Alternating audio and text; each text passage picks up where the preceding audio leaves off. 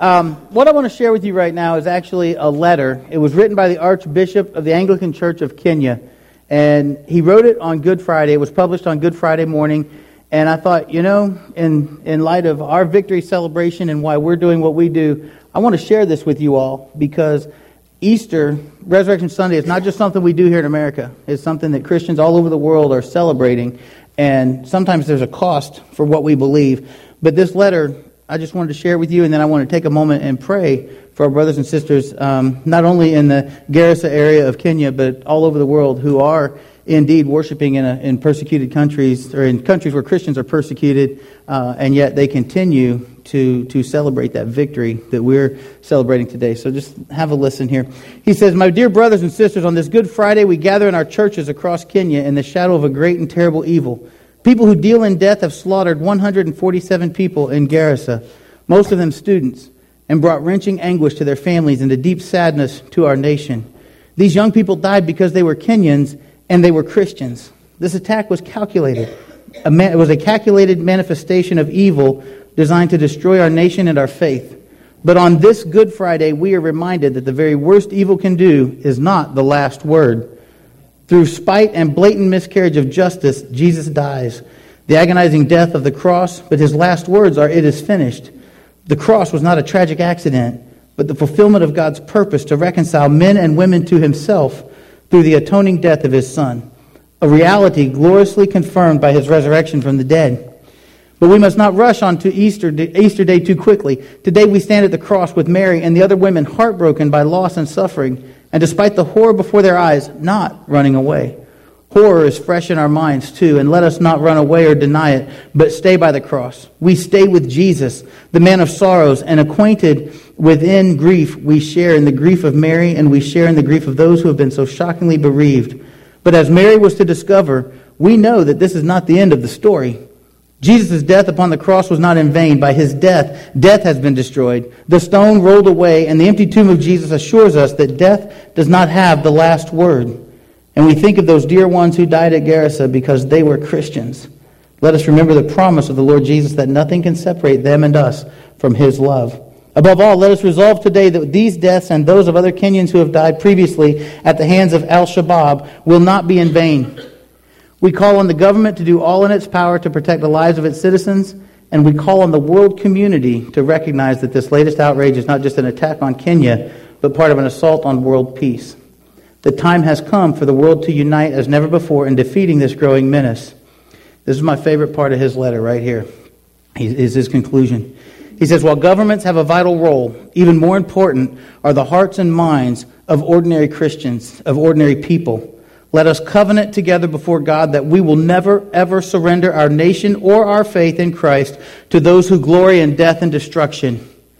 We will not be intimidated because we know and trust in the power of the cross, God's power to forgive our sins, to turn death into the gate of glory, and to make us his children forever. He says, Let us remember Matthew 10 31. Do not be afraid. You are worth more than many sparrows. Whoever acknowledges me before others, I will also acknowledge before my Father in heaven. And I thought that's a powerful way for us to remember what we celebrate here freely. Other people will celebrate, and it may cost them a lot more than time. And that should be encouragement to us as we really think about the victory of Resurrection Sunday. Will you pray with me? Father God, I thank you that we're able to come here, that we're able to freely worship, that we're able to, to sing, to bring tithes and offerings, to remember this day through a time of communion. I pray, Lord, that you will be with our brothers and sisters, not just in Kenya, but throughout the world, uh, as they are they're going to church uh, weekly in areas that are that are persecuted. They they go into to places we don't even understand, so that they may worship you. And I pray protection over them. I ask for your your protection, your strength. For those who lost loved ones in Garissa, I just pray that you will be with those families, that they will know your peace, uh, that they will they will have an understanding of what's taken place that just is beyond us. I pray, Lord, what we do here today will honor you and that we will not be uh, a stumbling block, that we will not allow the things that we've struggled with this week to keep us from worshiping you and giving you due diligence during this time. Say in your son's name we pray. Amen. To get us started off, and uh, I just want to say that that first verse To all who are the tired and the heavy laden. You ever been there? Yeah. To all who feel the weight of a heavy spirit. You ever been there? Hope has come. He has won. Death is swallowed up in victory. No matter who you are or what you've been through, you need to know today that victory is just around the corner. Jesus has come. Jesus has won. And, and we started this series three weeks ago. I called it the three weeks of Easter. And I had a lot of people saying, what? That doesn't make sense. There's only two, but I had so much to say. We started a week early. And so we started the three weeks of Easter and I started three weeks ago. I talked about the, the triumphal entry. And, and you know, good things happened during those first few days in Jerusalem. And they were, they were good, but the triumphal entry was not the victory. And then last week, I shared with everyone about the Last Supper, about Jesus being betrayed, the disciples scattering, and the crucifixion and the death of Christ. I also explained there were good things that were put in place for us by Christ then. The Lord's Supper, which we just celebrated. And, and also the promises that He made of, of returning, rising from the dead, and, and being seen. Those, those were good. And I explained too that the religious leaders, the crowd, the disciples, even Satan, it, it seemed to them that the crucifixion, Jesus' death, would appear to actually be a victory for them, not a victory for Jesus and his team of just average men. But today, we come to celebrate that victory was right around the corner. And this morning, we're going to start off in Matthew chapter 27, and we're going to start in kind of an odd place. We're going to start in verse 55. And I'm going to read that verse, and then I'm going to pray. Verse 55 says, Many women were there watching from a distance, there being at the cross. They had followed Jesus from Galilee to care for his needs. Among them were Mary Magdalene, Mary the mother of James and Joseph, and the mother of Zebedee's sons. Again, I draw attention there because a few weeks back we talked about how the mother of Zebedee's sons asked Jesus if they could sit at his right and his left hand, and he asked them, Can you drink of this cup? And they said yes. But they didn't know the cup that he was talking about, that he was referring to, was his crucifixion and his death and his resurrection. And yet, here, I think it's all coming full circle for, for this mother to realize because Jesus said to her, They all will drink of my cup, but not at this time. Will you pray with me? Father God, I thank you for today. I thank you for, for the victory of Resurrection Sunday. The, the knowledge you give us from your word that tells us we don't need to be afraid that tells us we don't need to cower and give in to sin, but that we can rise above, that we can live in accordance to your word. I pray today as, as we talk about this victory, as we look at your word, we'll examine ourselves and then we'll leave here differently than how we've come. I pray that what we do here will honor you. It's in your son's name we pray. Amen. Picking up in verse 57. As evening approached, there came a rich man from Arimathea named Joseph, who had himself become a disciple of Jesus. Going to Pilate, he asked for Jesus' body, and Pilate ordered that it be given to him. Joseph took the body and wrapped it in clean linen cloth, and he placed it in his own new tomb that he had cut out of the rock. He rolled a big stone in front of the entrance to the tomb and went away. Verse 61 Mary Magdalene and the other Mary were sitting there opposite the tomb. The next day, the one after preparation day, the chief priests and the Pharisees went to Pilate. Sir, they said, we remember that while he was still alive, the deceiver, after three days, said, I will rise again. So give the order for the tomb to be made secure until the third day. Otherwise, his disciples may come and steal the body and tell the people that he has been raised from the dead this last deception will be worse than the first. Part of me thinks at this point, these religious leaders forgot what had just happened the, the earthquake, the graves opening, all of these, the darkness, the, the curtain being torn. They forgot all these things. Even a, a Roman guard saying, Surely this was the Son of God. And yet here, here are the leaders, the religious leaders, the people that should know better, and they're going to Pilate saying, Hey, if indeed he rises from the dead, that deception will be worse than the first. What? It makes me wonder what they were thinking. Pilate answers them. He says, Take a guard, go make the tomb as secure as you know how. So they went and made the tomb secure by putting a seal on the stone and posting the guard. Matthew 28, verse 1. After the Sabbath at dawn on the first day of the week, Mary Magdalene and the other Mary went to look at the tomb. There was a violent earthquake, for an angel of the Lord came down from heaven and going to the tomb, rolled back the stone and sat on it. His appearance was like lightning, and his clothes were as white as snow. The guards were so afraid that they were so afraid of him that they shook and became like dead men. The angel said to the women, Do not be afraid, for I know that you are looking for Jesus who was crucified. He is not here, he has risen, just as he said. Come and see the place where he lay. Then go quickly and tell his disciples, He has risen from the dead and is going ahead of you into Galilee. There you will see him. Now I have told you. So the women hurried away from the tomb, afraid, yet filled with joy, and ran to tell his disciples. Suddenly Jesus met them. Greetings, he said. They came to him, clasped his feet, and worshiped him. Then Jesus said to them, Do not be afraid. Go and tell my brothers to go to Galilee. There they will see me. I think it's interesting that both the angel and Jesus tell these ladies, Do not be afraid. And, and, sometimes we often think that the fear they're talking about is don't be afraid because the tomb is empty or don't be afraid because Jesus isn't here. But I think this is Christ saying to them, don't be afraid of these religious rulers.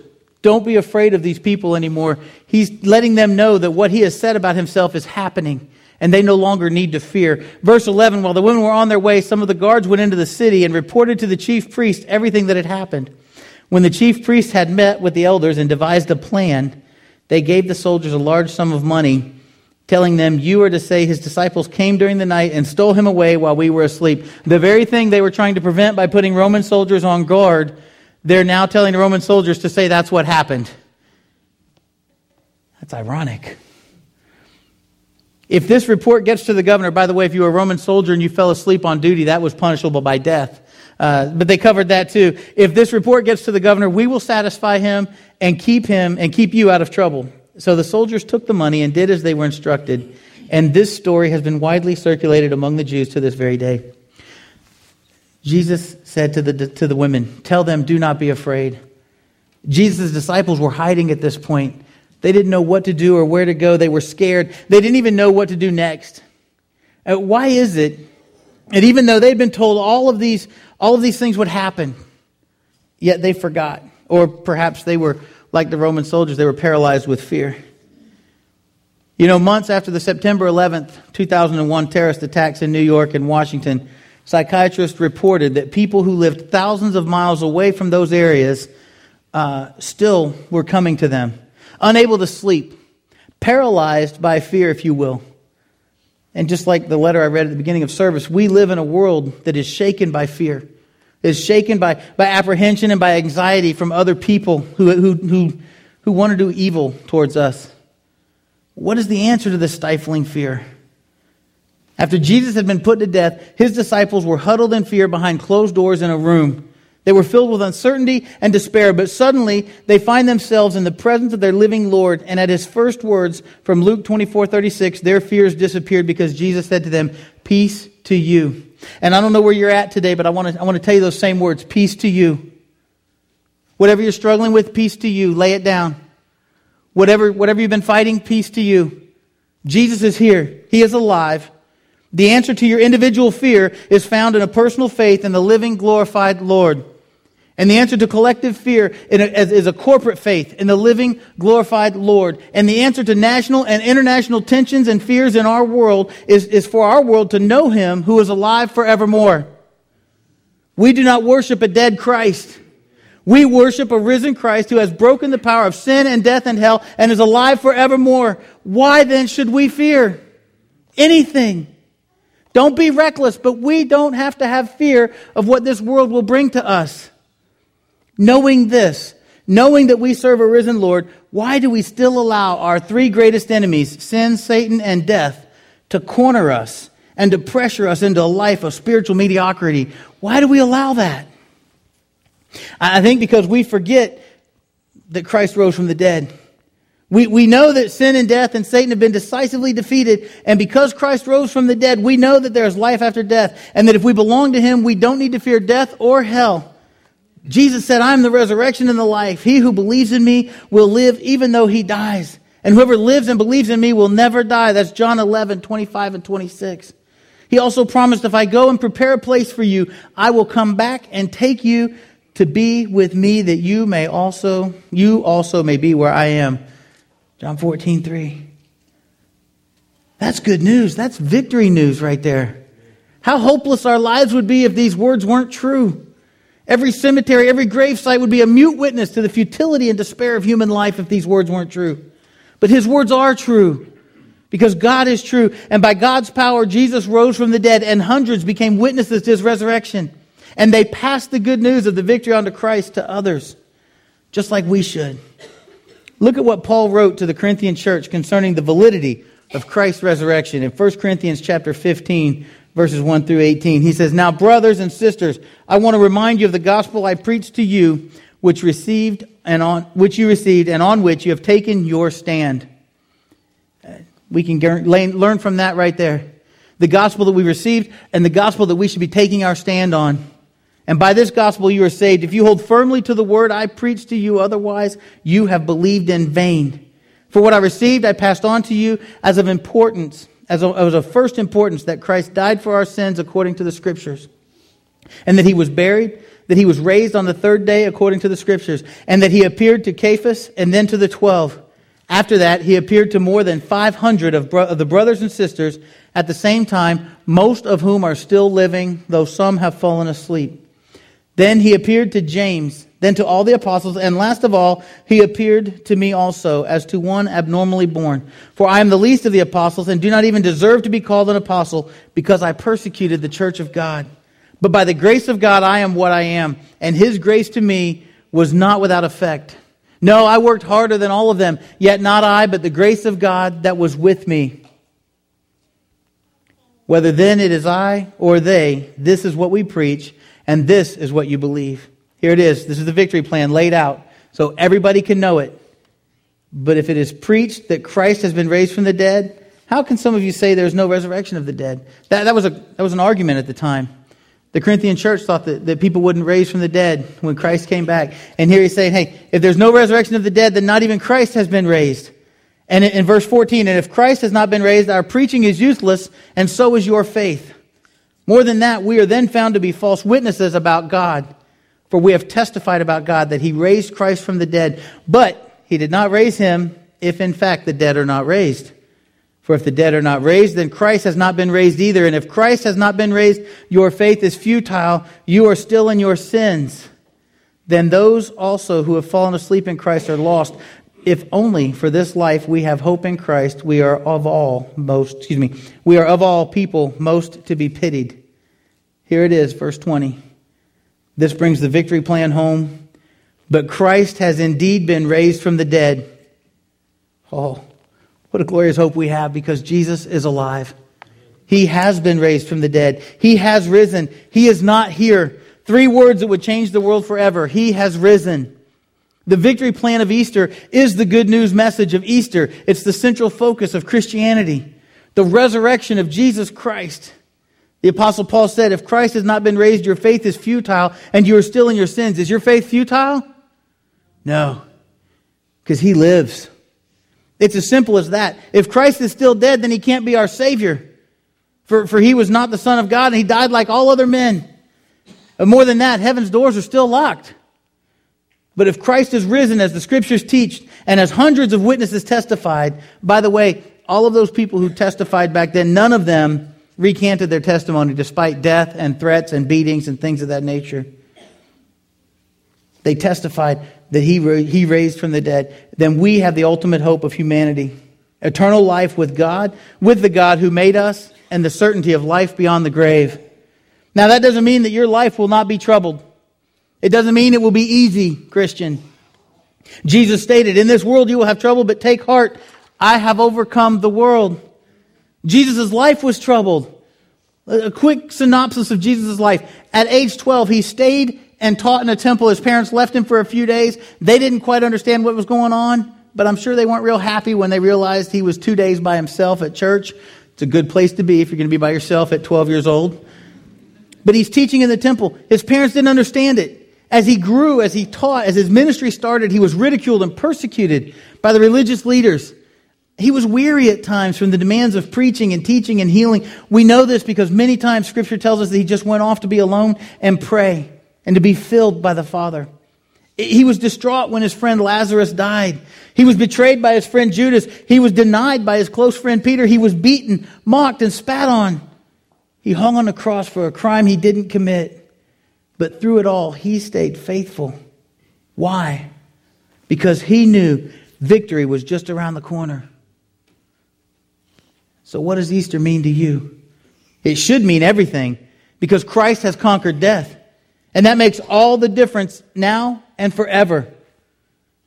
The good news of Easter is that God sent his son to die in our place as the ultimate sacrifice for our sins.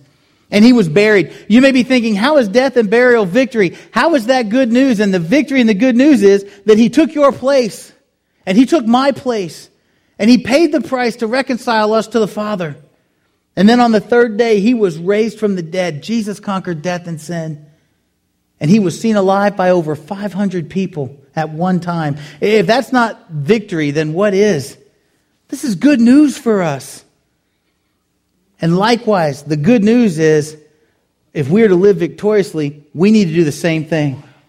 We need to die to ourselves by being buried in baptism. Romans 6, 3 through 5 says, Or do you not know that all of us who have been baptized into Christ Jesus have been baptized into his death? Therefore, we have been buried with him through baptism into death, so that as Christ was raised from the dead through the glory of the Father, so we too might walk in newness of life. For if we have become united with him in the likeness of his death, certainly we shall also be in the likeness of his resurrection. We need to be raised to walk in the newness of life. We need to study God's word and spend time in prayer with him so that we can be seen as a reflection of Jesus Christ everywhere we go. And that is God's victory plan. That's God's plan. That's what He wants from us. Oh, yeah, the religious leaders, they were smug while Satan rejoiced and the disciples were huddled together in fear, but they didn't know that victory was just around the corner. You see, Sunday was coming, and like the earthquake that shook the earth that first resurrection Sunday, three words continue to shake the world today. He has risen. And those words change everything. And that is the good news about Easter. That is the victory plan of the resurrection for us and everyone who will hear it. Your job, your job is to share the good news wherever you go. And I don't know what you need to do in your life so that you can go and share the good news. I don't know what addictions you may be fighting. I don't know what baggage you carry around with you sometimes, but I can tell you this it's time to put them down. Because Jesus carried the burden of the cross that you may lay your burdens at his feet. You don't have to carry them alone. As we come to our response time this morning, here's what you know the battle has been won. Jesus was victorious because he conquered death and sin once and for all. But just like those who first heard the good, the good message, you have a choice to make. The Bible tells us in, in Acts chapter 2 people who responded were cut to the heart, and they asked what they must do to be saved. And Peter replied, Repent and be baptized, every one of you, in the name of Jesus Christ for the forgiveness of your sins, and you will receive the gift of the Holy Spirit. Folks, if you respond to the gospel message like I just shared with you, it's simple. Your sins are forgiven and your life is made new in Him.